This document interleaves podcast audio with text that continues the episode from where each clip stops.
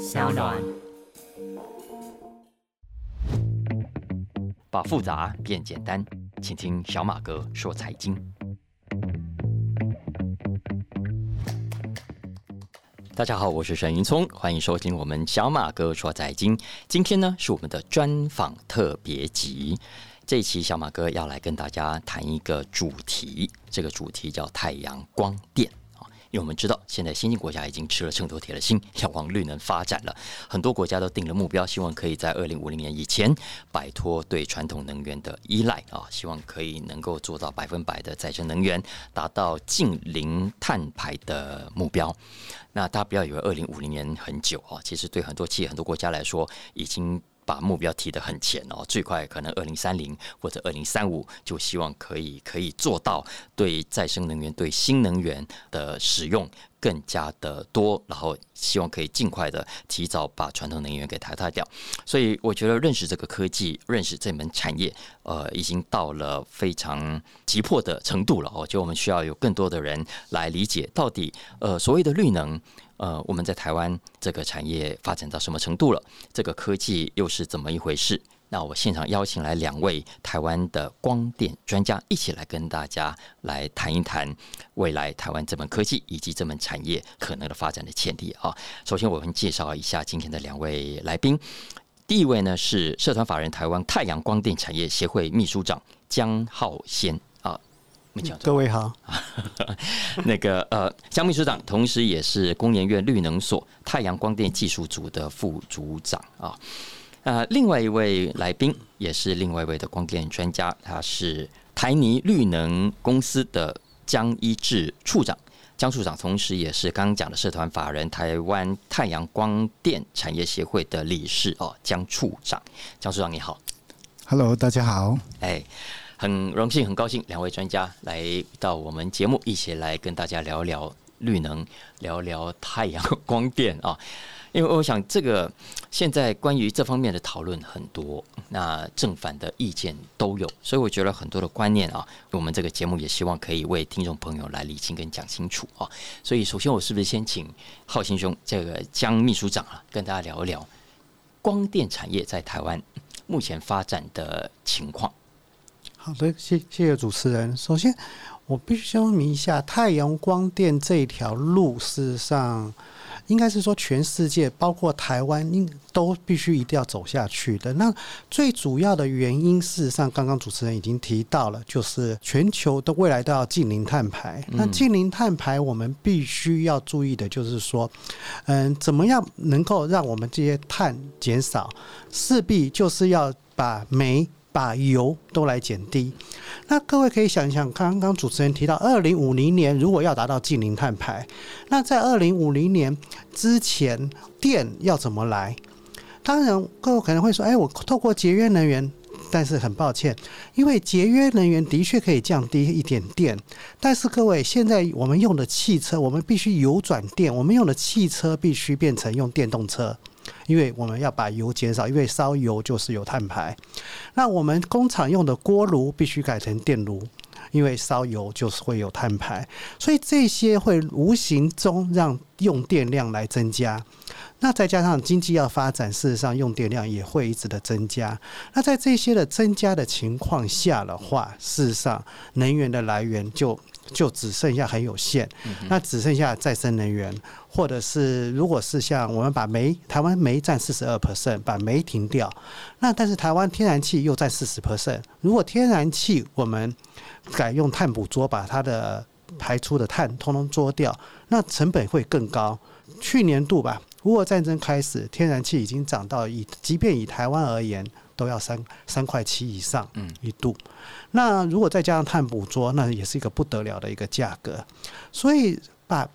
这些扣一扣，事实上我们还可以选择的。只剩下什么？只剩下再生能源，不然就是有人是说将来可能进口改成用进氢气来氢气发电，但是这个一样能源又是依赖国外，只是从煤变成氢气。那当然也有一些论述说，哎，我们还有核能用核能发电，但是核能跟燃煤，燃煤差四十二 percent，核能即便恢复到之前，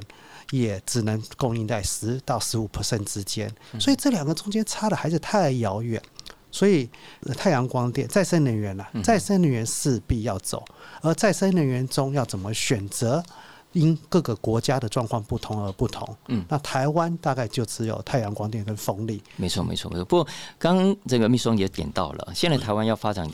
这个方向，我想老百姓很多都有共识，也都知道呃它的重要性啊，没有做几个争议。刚刚这个秘书长点到了，像核能。他觉得哦，我们为什么不能呃重启核四啦？然后我们盖更多的核电厂来弥补啊？可是刚刚秘书讲，呃，用科学讲到重要的一点，就是我们目前的传统能源的占比高达百分之四十，你未来的核电大概占比就百分之十到十五啊，其实是弥补不了我们要近零。碳排的这个目标了，所以我们一定得导入更多的呃所谓的这种新的再生能源。是的，但这个再生能源现在在我们主要讨论里面，除了核能呃这个争议之外，还有其他的争议。比方说与民争地、与农争地，呃，然后盖了之后对环境的可能冲击跟影响啊，那这个其实我们在欧洲、在美国也都看到有类似的这种情况的发生，导致呃很多的风力发电拖延，很多的太阳电厂没有办法盖，所以这个状况，我我想也来请教一下江处长啊，在台湾发展这这个部分，呃，未来或者以目前来说，你们怎么看待这个争议？是。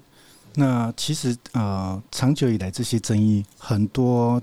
是来自于政治上面的操作，嗯，导致好像做光电的这个业者会跟民众对立，嗯，那其实，在二零一九年，那有 NGO 倡议，那后来进一步政务生次长来主导。统筹农委会、经济部跟内政部这跨部会，还有 NGO，那民间的像这些光电的工协会，大家一起讨论，一起把它弄出来的环社检核的制度，就是环境与社会检核制度。这个机制套进去之后，首先你要投投资任何安厂，其实以我们的习惯，就算政府公告的专区也好，我们公司自己都会先套进去看有没有环境影响。嗯哼。举一个例子，我们在嘉义布袋、义族布袋那边有全台湾第一个大型的户外型雨电共生专区，那是我们自设专区。当时是在二零一八年送申请，我们那时候送申请的时候，我们就自己套用这个概念，我们自己有做，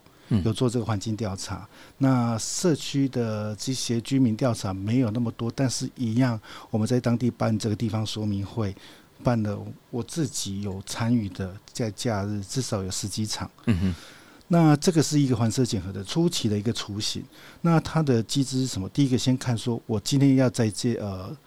假设我选定某一块土地，不管大或小，它对环境会不会有什么样的冲击？嗯，一定会有音配，但是呢，音配是不是呃小到可以让我们可以接受，地方居民可以接受？那 NGO 可以接受，甚至是那我们的这些生态是不是可以复合？那再是社会重启的部分，我们也是透过这样说明会去让当地的这个沟通做到最好，让声音反对声音降到最小。嗯那二零一九这个制度正式的上路之后，以我我们要去开发一块土地，我先行套了，我知道哪些地方可能有什么 issue，这个 issue 是不是？以企业投资来讲，叫做可不可以用钱解决工程上来解决？如果是不可解决，或者是说它解决花的代价很高，代表其实它的负面也会很高。不管是环境也好，也不管是人也好，那这个以我们谈集团，我们自己就会衡量。我何必一定要去选一个争议这么多的地方？那我就就达到了初期的一个过滤效果。那环色检核执行到现现在已经四年了，至少以我的角度来看，我是完全赞同的。嗯嗯嗯，因为这样子去套用之后，它有一个公定的一个标准在。那这个这把尺是经过大家一起讨论的，就是 NGO 也好，学者也好，或者像这些光电的呃类呃这些专家、这些审核员，大家都有共共同认定的这把尺，这个标准可以通过状况下，我去执行了盖这个光电。选了这个厂址盖了这个光电，我不能说绝对没有营配，嗯哼，就是我用这个台湾的资源，嗯，把它转移到再生能源上面，相对的，我用掉这部分的资源是可以被环境、可以被社会所接受的。那这样选址其实不应该会有问题。嗯哼，那最近有争议性的这些呃光电上面的负负面新闻。我不能说全部都是错，因为的确有一些争议，可能是啊部分光电厂商他在执行的时候不够细腻，做的沟通不够好。但是有我自己在看，里面很多成分有大概一半，它其实是有点呃 A 套 B，就是呃拿拿一个比如说地面型变革的案子来讲说这是雨电共生，啊或者是说居民的反抗，其实有有一些好有一些新闻或者有一些真正的肇事。他其实不是在地居民，嗯哼，好，包括像我的暗场，我接待过好多的渔民团体来参观，也接待过七股地区的居民来参观，嗯，但是很微妙是，当时比如说七股来参观的时候，里面就有三位到四位年轻人，他问的问题非常尖酸刻薄，然后被当地里长反问说：“诶，年轻人，你是住哪里的？你住在七股哪里？你养殖在哪里？”就被反问。那其实这个有点是恶意的，呃，目的的进进来的时候，对我来说，他来参观，我也不用去尝试，只是他问的问题会太对号入座，太尖酸刻薄，硬要去钻牛角尖。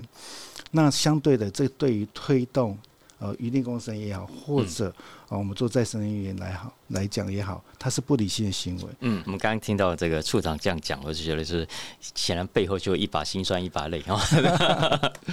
不过，我我想刚刚讲的这个这个争议的现象，我们从一般老百姓的角度来说，呃，是充满困惑的啊，因为其实我们一般人老实说都知道环境。人人有责嘛，哈，我们也希望未来国家可以朝着更绿能的方向去发展。但是与此同时，我们其实可以看到很多各种各样的呃，因为不理解而形成的问题啊。是，嗯，所以，所以我想接下来请教两位哈，就是我们现在很多听众，假设大家都不是光电的产业的专家，但我们又希望可以呃尽一份力哈，请问。在光电这件事情上，我们一般人可以做什么？比方说，大家很关心嘛。我一般的家庭，我一般的生活，我可以怎么样利用光电，或者我可以怎么样参与这件事情？或者，如果我是在经营企业的中小企业的，呃，或者比较大型的企业的，我有工厂，我有大量的耗电，请问我又可以怎么样导入这件事情来负担起我们的责任？所以，我想这是大部分人听众心中都有的疑问，因为是嗯，不是看新闻而已。是。呃，一般的民众参与应该是说，光电有很多种样态哈。那最常见是屋顶型。那我们一般的呃声音哈，都希望说你就盖在屋顶就好，这个应该大家都可以可以接受。那我是希望说，以每一个人来讲，要去衡量说你的屋顶是不是还没有盖，是不是应该可以盖。如果是合法合法屋顶，应该都可以盖，不管多或者少。嗯，比如说我我来自于南部嘛，中南部都是偷天最多，二十平盖个盖个大概四 k 五 k 瓦，它也是一个能够发电、能够贡献一些电度电力的，甚至是它发了电就可以抵掉你家庭的用电的。那如果你是工厂老板，那更不用说，像台南也好，高雄也好，它的自治条例都有要求，这些中大型的工厂都要盖太阳光电，它走在法规之前，在。至少五六年前，嗯，所以大家投入可以去衡量，第一个光电自己是不是在自己屋顶上面可以做。那我也跟大家报告，其实台湾的现在饱和度屋顶至少八成到九成可以执行光电的屋顶，法规上是没有问题的，对，可以执行的。那大概至少覆盖率保百分之八十九十以上，嗯，还能够盖的空间不多了。啊，剩下的就是，我是觉得每个民众可以自己考自己考量一下。嗯哼，尽管他的这个投资可能 maybe 要十年、十二年，我们大大企业投资也是一样，嗯可能要十年、十二年，甚至更久，十四年才能够回本。但是我们如果只看金钱的回本的话，对地球不太负责任。嗯哼，我们相对自己去想，我在七年前那时候我在茂迪上班，那时候算过一版是说，一一个人如果一生在三十岁的时候。你要去投资多少太阳能板才能够把你的碳中和掉？这一生用的碳，那时候算的算的算法是至少你要投资两块太阳能板。嗯哼，嗨，我我如果没有记错的话，啊，相对的是说我们对地球要负责任。我们一出生就是在排碳，那所有的动物都在排碳，人类排碳又是所有的动物之冠。那相对的，我们能不能对地球负责任？我来没带来什么，走的时候更不应该留下什么。就就如处长刚刚提到的，就是我们一般民众，事实上我们在中南部，我们先不要讲太阳能，在中南部很早很早，大家应该都看过太阳能热水器，就是是在屋顶上面也有一个那后面还有一个水桶，那个太阳能热水器。事实上，太阳光电跟太阳能热水器，它们基本上都是用阳光，只是一个是透过吸那个热交换。让除到一个热，那一个是透过光去激发那个电子跳跃来取得一个电流的产生，得到一个电。所以，如果今天一般的居民他也能够像接受太阳能热水器一样去接受太阳能，并且太阳能热水器还会有一个，我们夏天通常不会洗那么热，但夏太阳能热水器夏天是很热。那我们冬天喜欢洗热一点，呃，冬天可能太阳能热水器会略不热。但是太阳能基本上一年四季，除了下雨天外，一年四季，它当然我们夏天哦想多吹点冷气，但是我告诉你，太阳能夏天发更多电给你。嗯那我们冬天基本上台湾还不需要开到太多多暖气暖气，嗯对，但是它的确在冬天就会稍微掉一点了，就是发电量大概是夏天的大概八折七折这样子，雨天例外。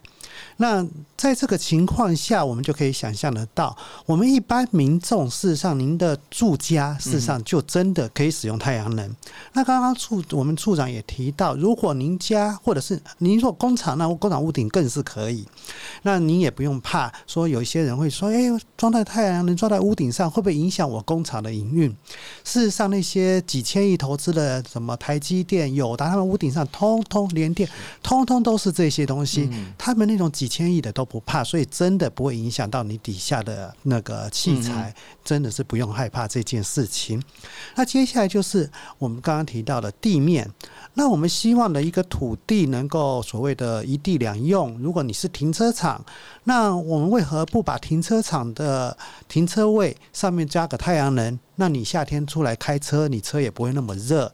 那我们事实上就可以把它盖上了一个，就是等于一个类似一个小型的停车棚，那也是一个太阳能。所以几乎可以说，太阳能跟我们日常生活，只要你还有空间，都是都是有地方可以去去的。啊，秘书长，我听了你们两位讲，我心中越来越多问题想问了哈。首先，第一个，我们先从一般民众的角度出发好了。所以，一般家庭，其实两位都谈到，的确，环境如果人人有责。我们愿意多投资一点，无妨啊。就算十年、十五年再回收，是的老师你问我，我也愿意啊。但前提必须是划得来 哈。这划得来不是只有只有金钱上，而是整体来说，我们觉得它是有效果的，它真的是可以让我们对环境尽一份心力，最后不会让我赔钱。啊，其实我觉得就 OK 了。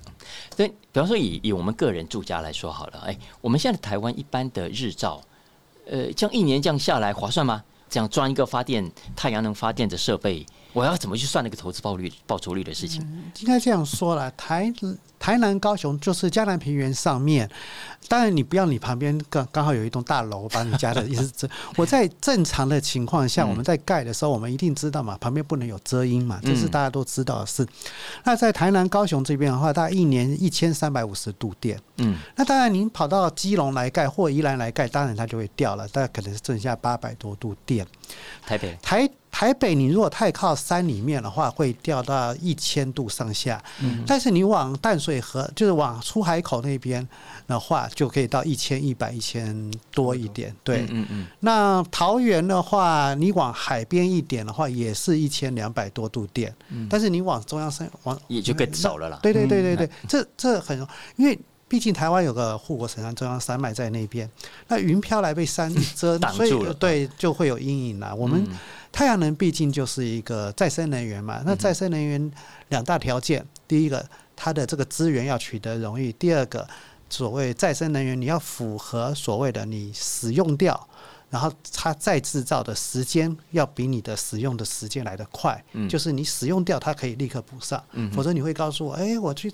才煤的问题是煤要几万年才会出来啊，你用就是没了嘛，哎，对。嗯，那一般来说投资成本要多少？我先不讲申请手续费，因为这嗯个跟你、啊、这是一笔开销，但是你按场如果很小，申请手续费就占比就很大；嗯你按场很大，申请手续费占比很小。嗯但是因为你会要求说，哎，跟我讲说啊，我楼上还想弄个遮阴棚，我底下还可以晒个衣服啊，或者是在底下泡泡茶。嗯那再加上顶楼，你如果架在你家五楼，你的四楼那边就会比较凉快嘛。是所以你会往上挑高个两米七啊，或嗯多少？那在这个情况下，当然这些支架都是成本，但是你今天没有太阳能，你还是会干这件事。就那个其实算 optional 的啦，对对对对说说说基本上其实是那个太阳能板加上手续费的这个基本费用。那这个太阳能板有有效期限吗？可以可以用多久？太阳能，太阳能本身是个物理嗯物理现象，它不是像第一个，它不会像风力，因为有机械在跑，它更不会像那个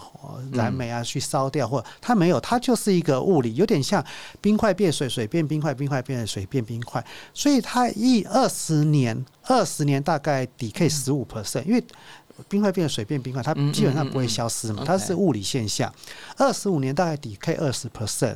那玉山观测站上面呢已经用了三十几年，因为台电没办法拉上去嘛，因为玉山观测站。所以也就是说，你看现在三万块一块板子可以发一千度电，可以一直用了二三十年。哎，当然刚刚有提到嗯，二十五年会有抵 K 二十是 percent，所以你一开始可能一千四百度。二十五年的时候，它可能少百分之二十一千一百度，嗯一千一嗯百多度，大概是这样。但是你会因为技术越来越成熟，就有点像手机不一定坏掉，但是你还是会把它换掉。嗯，对，对所以为所以效能越来越好。没错，所以给大家一个概念哦，如果你真的家里想要装的话，其实是刚刚这个秘书长跟大家有一个很清楚的分析啊。接下来是工厂，接下来是企业的使用。其实刚刚我们也聊到了，像台积电、联电啊，这些东西的常用，所以我们都知道企业现在有所谓的 RE 一百，可不可以请这个处长来跟我们谈一谈？是企业在做这个 R 一百的时候，其实啊、呃台湾的这些大企业几乎在他们屋顶空地上面都已经铺满了太阳能板。嗯，那相对的，因为他们的用电量是绝对跟我们的一般住家比，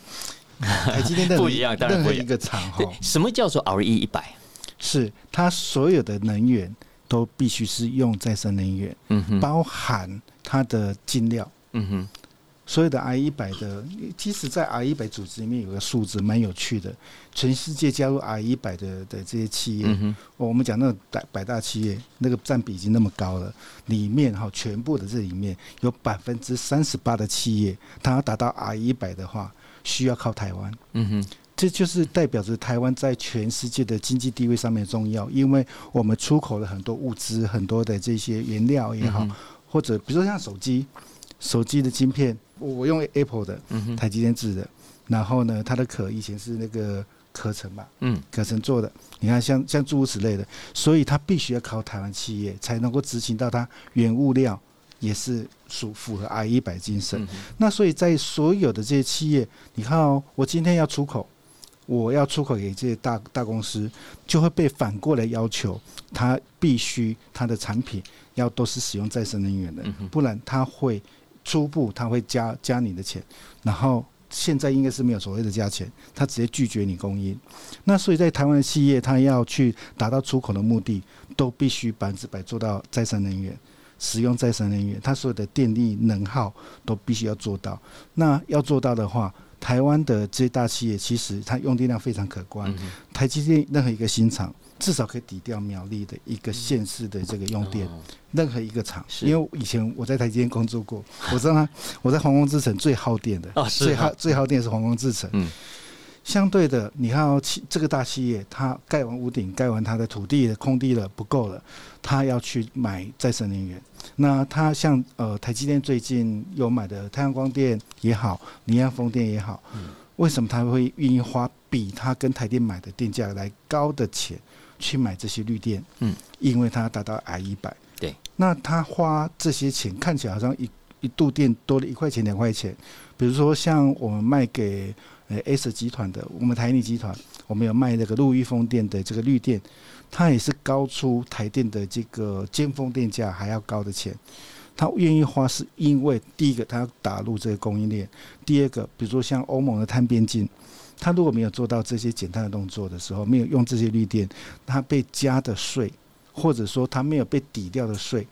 可能就是他全部利润了。那他的企业就没有竞争力。所以相对这些企业支不支持再生能源，因为客户端的要求，他绝对支持。嗯，这是生态。那全世界所有的这些大企业都在提倡 R 一百的重要，或者说嗯这个近零碳排的重要的时候，他对供应商，包括我们台泥也是，台泥也要求供应商要做减碳的动作，嗯所以初期一定是还哀鸿遍野。但是呢，他为了要做这笔生意，所有的供应商都会愿意来配合、嗯来靠拢。所以台湾的企业做 R 一百的时候，就要回过头来依赖我们这些做呃再生能源投资的电商，我们才能够卖足够多的绿电给他们。嗯但是以现在的绿电普及率来说，缺口，我我个人在看呢、像我们小英政府在喊的二十 G，我看那个缺口应该蛮大的，应该至少要到六十 G、八十 G 才够，是。因为包括说，你看这两年台商回流之后，虽然去年跟今年好经济稍微比较不景气，加动率大家工厂加动率稍微低一点，订单稍微少一点，但是用电量还是成长的。那如果以正常的景气的循环来讲的话，你到了二零三零，不用讲到二零五零，到了二零三零，我我就会看到这二十 G 远远不够不够，远远不够，嗯至少要三十到四十 G。嗯，嗯那我们自己在推估到二零五零，含六十还是保守，嗯，没错，一定是保守的啊。所以相对的这些量要从哪里来？台湾就是刚刚秘书长讲的，台湾最有竞争优势的，马上可以执行的风电，不管是陆域风电还是离岸风电，还有太阳光电，这是马上很成熟的技术，马上可以做的。嗯那你看，我们这些大企业都愿意投资在这种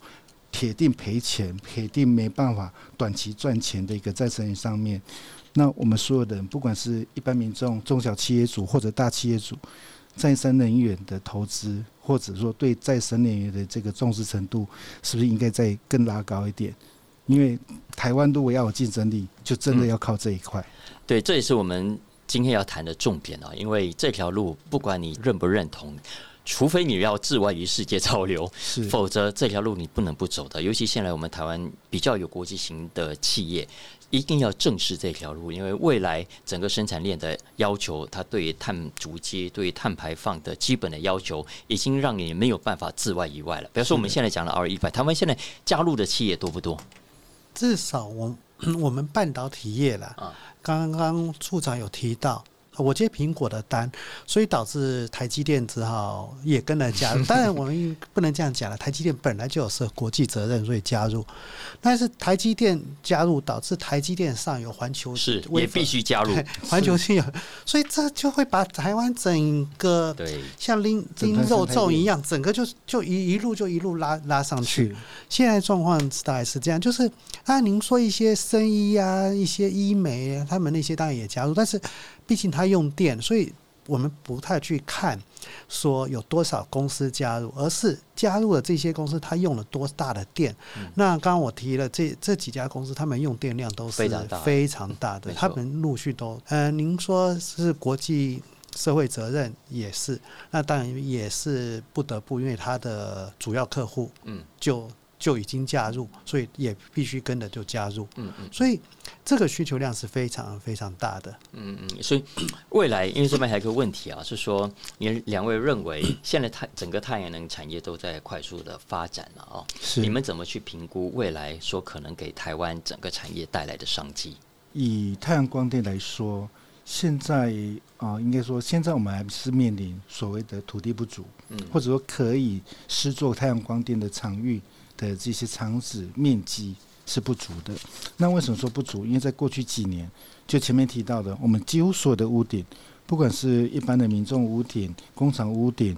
或者像养鸡养猪的这些畜舍的屋顶、学校屋顶，几乎都盖了，能够盖的几乎都盖了。那盖完之后，后来又去呃，后续接着有所谓的不利耕作区，那个是农委会公布的，一千多公顷。然后这不利耕作区里面，有些可能因为呃整合的问题或者产权问题，因为有持分的之类的，能够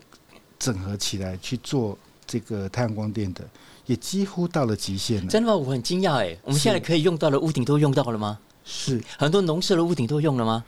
农舍哈，农舍这个很好玩。农舍里面的屋顶，你必须是合法屋顶才能盖。哦，对。很多农舍不合法的，对，有些是不合法。主要合法屋顶，但当然还有一些就是结构，嗯。是，它的建筑结构。像我们知道早期蛮多为了隔热，上面是用那那个牛毛毡，然后铺柏油。嗯。那像这种，事实上我们会规劝会员尽量还是要注意，嗯。因为它的地方面结构安全，第二方面就是它的耐燃性啊，这些都可能会有问题啊。嗯嗯嗯，其实您提到那个，讲我们讲讲合法屋顶好，因为我住我台中的，我住台南，啊我是住在那个顶楼，望出去看出去，所有的透天都有铁皮。嗯那这些铁皮的结构呢，大部分就是堪用而已。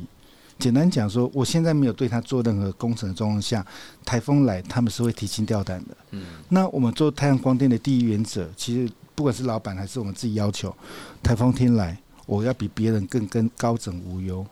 我们一个会员里面有一个大同的黄那个黄总，他们他们投资的一个一个暗场就很有趣，那个那个是民众的屋顶嘛，嗯，有盖的部分都没事，嗯因为它做的结构加强，然后它没有盖，应该是可能是不合法的，没有盖的部分被吹走了。啊，这次台风它就有这种两极化，那所以相对的，所有这些屋顶，我们我们一直讲说，觉得台湾屋顶好像很多，那能够盖的为什么不多？或者嗯比例上感觉说好像还很多、啊。对呀、好像很多啊，是看出去很多，像台北台北这边也是很多顶楼加盖，嗯。顶楼加盖，第一个它的合法性，啊，再来就是我们以我们投资者，我们会考量是结构，如果它的结构可以被加强，花的钱可以被加强，我们还愿意，只是它不合法，我就算去加强它也没用。嗯那更何况它当初盖的时候，那个结构真的是不是那么的好。嗯，对我们来讲，你比如说以台要求，我要能够抗十七级阵风，嗯，我们不不管在哪里盖，所以台风天来十二级而已，对完全高枕无忧。对我刚才就在想说，你说台湾有地理上的一些优势，比方说我们有地热，对吧？但是我们也有这种先天上的缺点啊，我们有台风啊，我们的气候不稳定啊，那么下雨量也大啊，所以在这种情况下，其实呃就会出现供电状况不稳定的情况。所以如果我是企业，其实我生产线是固定的，但是这个供电量是不稳定的情况下，请问怎么做让我可以稳定的放心？是，这个就是最近这因为这两年政府一直在推的这个储能。那台泥也从二零一八年，我们开始把重视，应该说我们一直都有投资储嗯储能相关的能源科技。储能它又就有点像是大家看得到日月潭水库、嗯明潭水库，他们这一个调节功能，它可以把多出来的电暂时放到那个 buffer 里面，那个 bank 里面，等到比如说我中午发电储满了，对，中午太阳光电它发的电，加上可能风电之类的发的电太多了，用不完，嗯哼，那这时候就可以把它拿出来放在储能里面。嗯哼，等到大家下班回家了，五点到七点，甚至到九点，回家会什么是什么煮饭、洗衣服、洗澡，这些都需要用到电的，吹冷气。这时候就可以把它放出来。嗯哼，啊，放出来的同时，这个其实对呃企业经营者也是一样，他白天发的电会发电，晚上的时候不发电怎么办？这时候储能也是一个一个选择。那当然，呃，台电的调度其实也真的很佩服台电了，台电调度是更复杂的。企业在选择绿电的时候，其实我们有一定的配置的方式。我们光电会搭配储能，搭配风电。光电在夏天发电大概是平均值的一点二到一点四倍，在冬天的时候，大概就刚刚秘书讲的百分之六十八十都有可能。这个有有所谓的那个发的多发的少，那搭配比如搭了搭配的风电，像 S 根本买风电，那冬天发的电可能是夏天的嗯，八倍、十倍都有，差异非常大。那如果光电加风电这样互相搭配的时候，其实它在整体 long term 来看，一个大的铺来看的话，它是可以很均衡的，就只剩这二十四小时的变化，嗯，靠储能来调节真的要靠储能来调节。秘书长有没有要补充？嗯，如果各位早期看那个马斯特他在那个特斯拉调在推电动车的时候，也讲过，在长期未来的一个生活，大家家里都会有储能，都是什么，都会有那台电动车。那大家都可以把白天的多余的电先存起来，甚至回来逆逆送回来，这样来使用，等于。自己家也会有一个储能，然后到处都有储能，政府电台电也会建储能这个。那目前现阶段，因为还没到那个地步，所以您如果自己建工厂建，像像刚刚我提到，台积电他们也是都有建太阳能，那他们基本上。你如果工厂建，你怕电力不稳，你事实上你是把你发的电先上传台电电网，然后你再用台电电网下来的电，那这就有点像你往大水库注水，然后再从水库拉另外一根水，你拉出来水绝对是很稳的。然后你注进去，对水库而言，它还是会增增减减、增减减，但是你拉出来的水是绝对是很稳的。所以短期有短期的应变方法，长期有长期的，就是配合储能的一个方法。谢谢。嗯嗯很，好。其实应该讲，我就想到以前像台塑他们的七天共生是啊，其实同样的这个道理啊。不，我我最后我在想说，如果我们从一般的老百姓的生活来说哈，其实我只是一个一个想象哈，就是我们现在如果哎未来根据你们专家的想象啊，我们一般的家庭的电源供应。在未来，如果我们渐渐要摆脱传统能源之后，在可预见的，比方说五到十年当中，我应该怎么去想象我家里的能源供应的状况？我如果自己也装了太阳能板，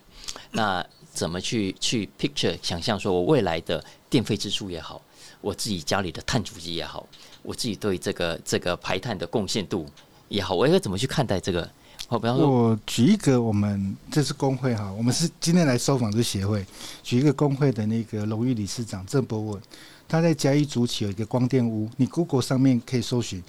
光电屋，就会找到嘉义主起的那个是他的一个他的农舍，嗯，他那个农舍很有趣，他当初盖的时候太阳光电要去申请趸售，那个没办法准，但是他还是把它盖的，他设计是他就是自发自用。自己自己供给给自己用，也结合了储能。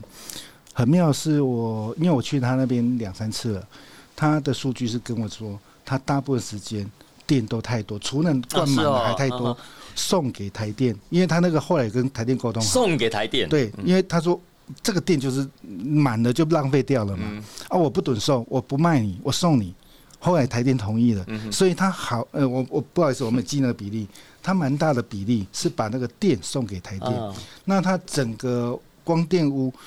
有还是会产生电费？什么状况？比如说像前阵子南部几乎每天下雨，连下十几天，嗯，它的发电非常差，它连储能的那些电都用用光了，不够的时候，它会用到台电。但是几乎如果以整年度来说的话，它的发的电，因为它那个是一个透天两层楼的透天，它发的电。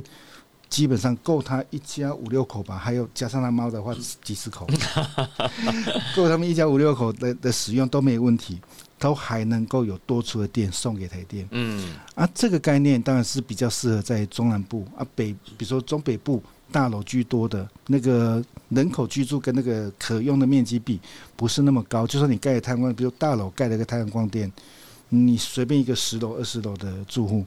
可能不够用了，但是有这个概念是说，如果可以的话，自己盖的太阳光电自发自用。其实还有另外一个赚钱的方式，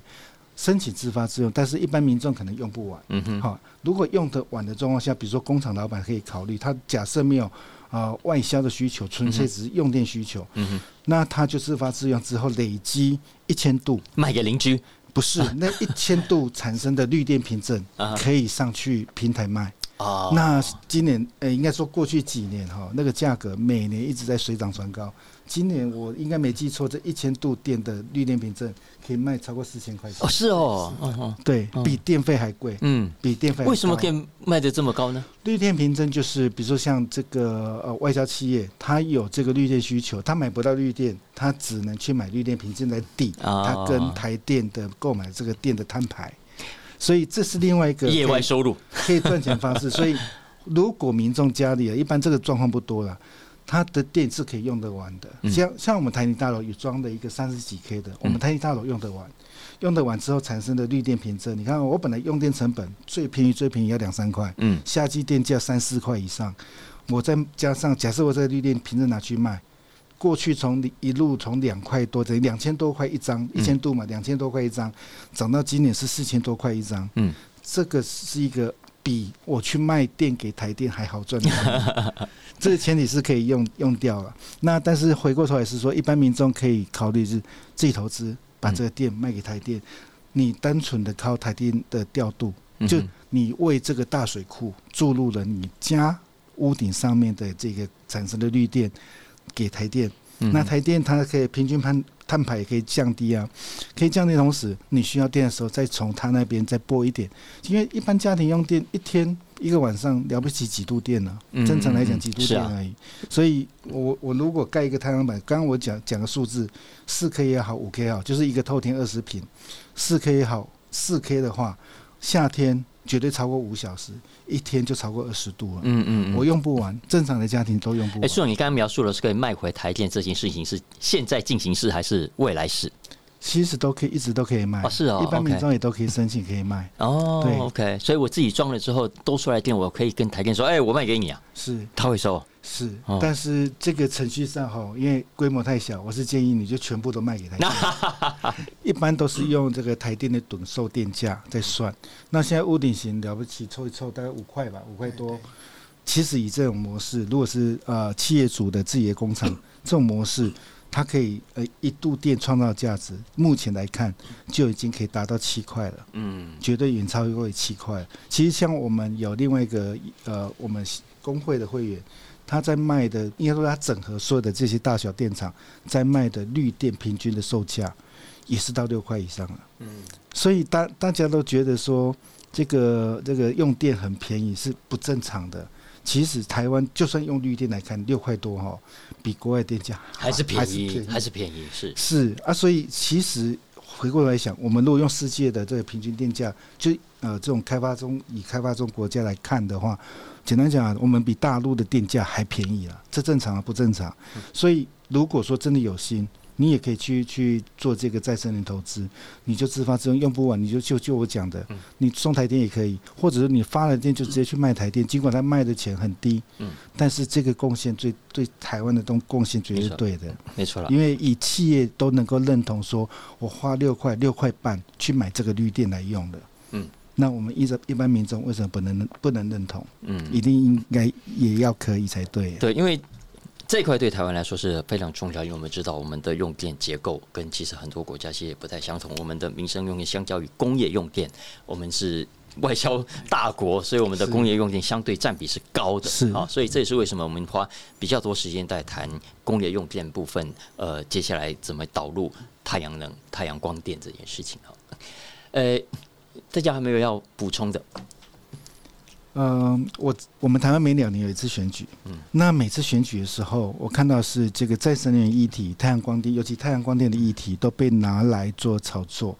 那我是建议大家去不要看台湾的文章，像 不要看台湾的文章。因为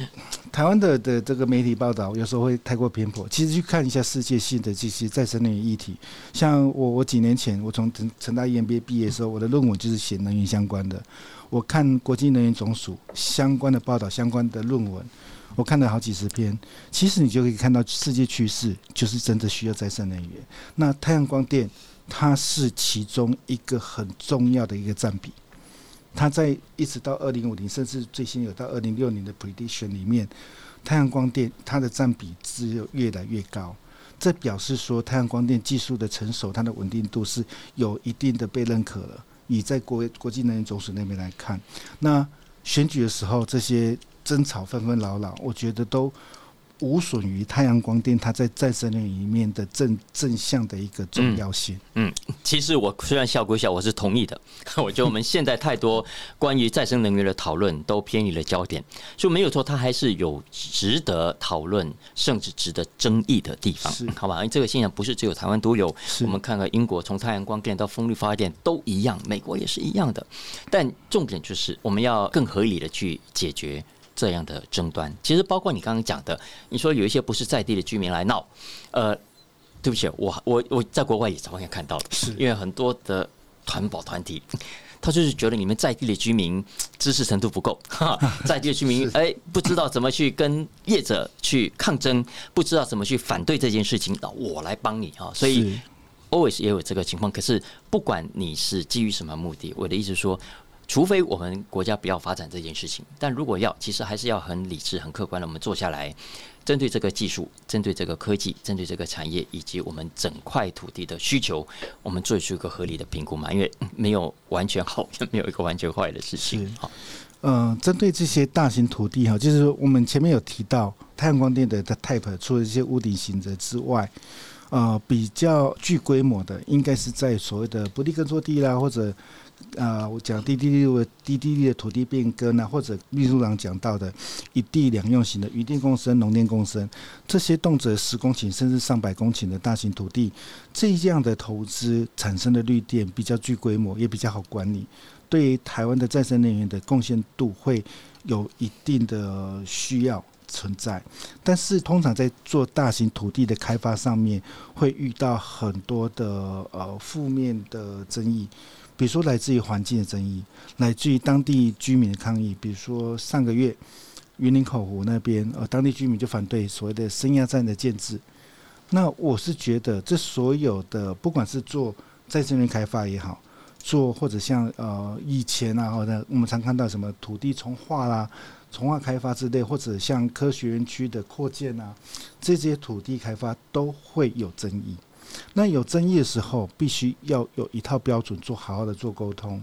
那前面有提到的环色检核，这是我是觉得目前不一定都要走到环评了。有时候在政治的讨论上面，他们往往把这个太放大了。因为环评，我我最近也才执行过一个，它是一个非常严谨的看待一个可能对环境冲击很大的事情。那太阳光电它对环境真的冲击很大吗？我个人看观感来讲，它一定会有冲击，但是它不像比如说风力发电，因为我我过的环评就是风力发电，它的的确对生态影响，对它的噪音污染，对居民来讲影响真的非常大。太阳光电它接接近于无声，它有声有声音是什么？逆变器的风扇，变电呃，我们升压站的那个变电器的，它也是有一些风扇。有一些声音，但是它的它的声音背景值，工研院也去量过了。当我距离我就两三米吧，它就跟背景纸一样，它是非常低的。那视觉上的的冲击会包括呃野生动物，尤其是鸟类，鸟类对这些视觉到底会不会受到影响？NGO 自己讲，因为还没有相关大量的文献出来，不知道。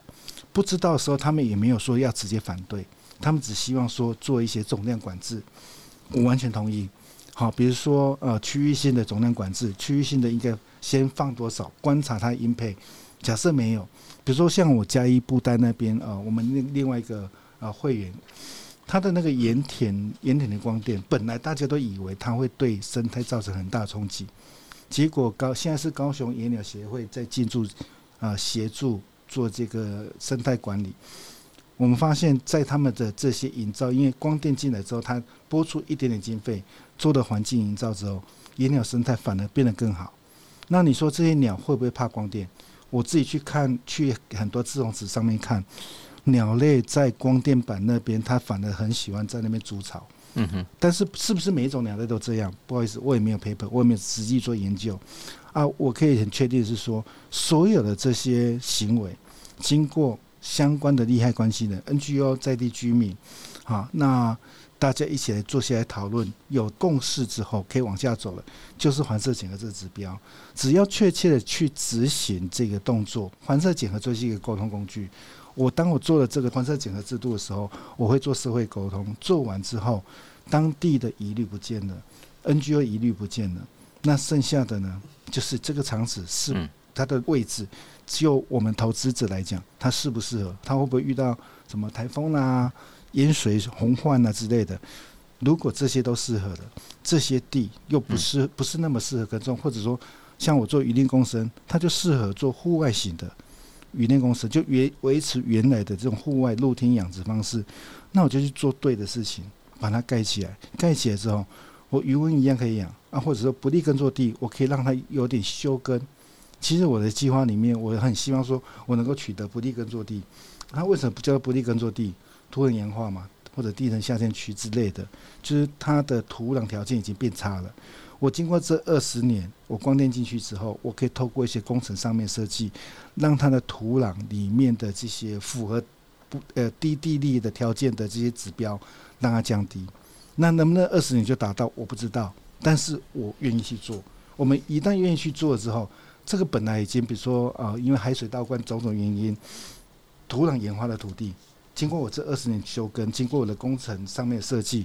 它的盐化指标可能会降。有一天，它的土壤指标可能就可以恢复成可以种一般正常的作物了。嗯，不用永远只是做这些比较低价值的，比如说地瓜啦、花生啦，哎 之类的。它它我们也会吃啦，当然它也种得出来，只是相对我们希望它能够产出更高价值或者更我们平常会去食用的粮食或者这些蔬果。好，如果都透过这对的方式的话，大型的暗场的筛选，其实在政府协助主导之下，多跟这些利害关系人沟通，才能够盖，呃，应该说才能够做更多的再生能源。嗯嗯嗯，不然现在再生能源缺口那么大的状况下，以我们光电业者来看，我我连二十 G 都不知道什么时候能够达到，而且我们看到缺口绝对是应该要做到六十 G、八十 G，那个更遥远了。嗯，是刚处长谈到的这个啊，其实我我觉得涉及的层次是还更高的，因为这包括是国土资源的分配跟安排是。好，我们当然知道台湾以农立国，然后工业现在也很重要，所以同样一块土地，我们要用做什么来用途，其实是需要更完善的规划跟讨论的。是，那刚刚处长的谈话，我觉得就是一个很好的对话的开始的范本。哈，就是呃，我们就从呃利跟弊的科学证据让他去说话，有证据的我们就这样定下来，大家不用争；没有争议的，我们就用开放讨论的方式来看看我们应该怎么去取舍嘛。好，否则要要不然我们一方面又希望环境更好，然后二方面又不肯妥协，哈 呃，其实结果很多的事情就会卡住，想推动也推不了。非常谢谢两位的大驾光临，我们非常谢谢今天现场的两位来宾，社团法人台湾太阳光电产业协会的秘书长江浩先江秘书长，以及台泥绿能股份有限公司的处长江一志江处长，谢谢两位谢。谢。谢谢。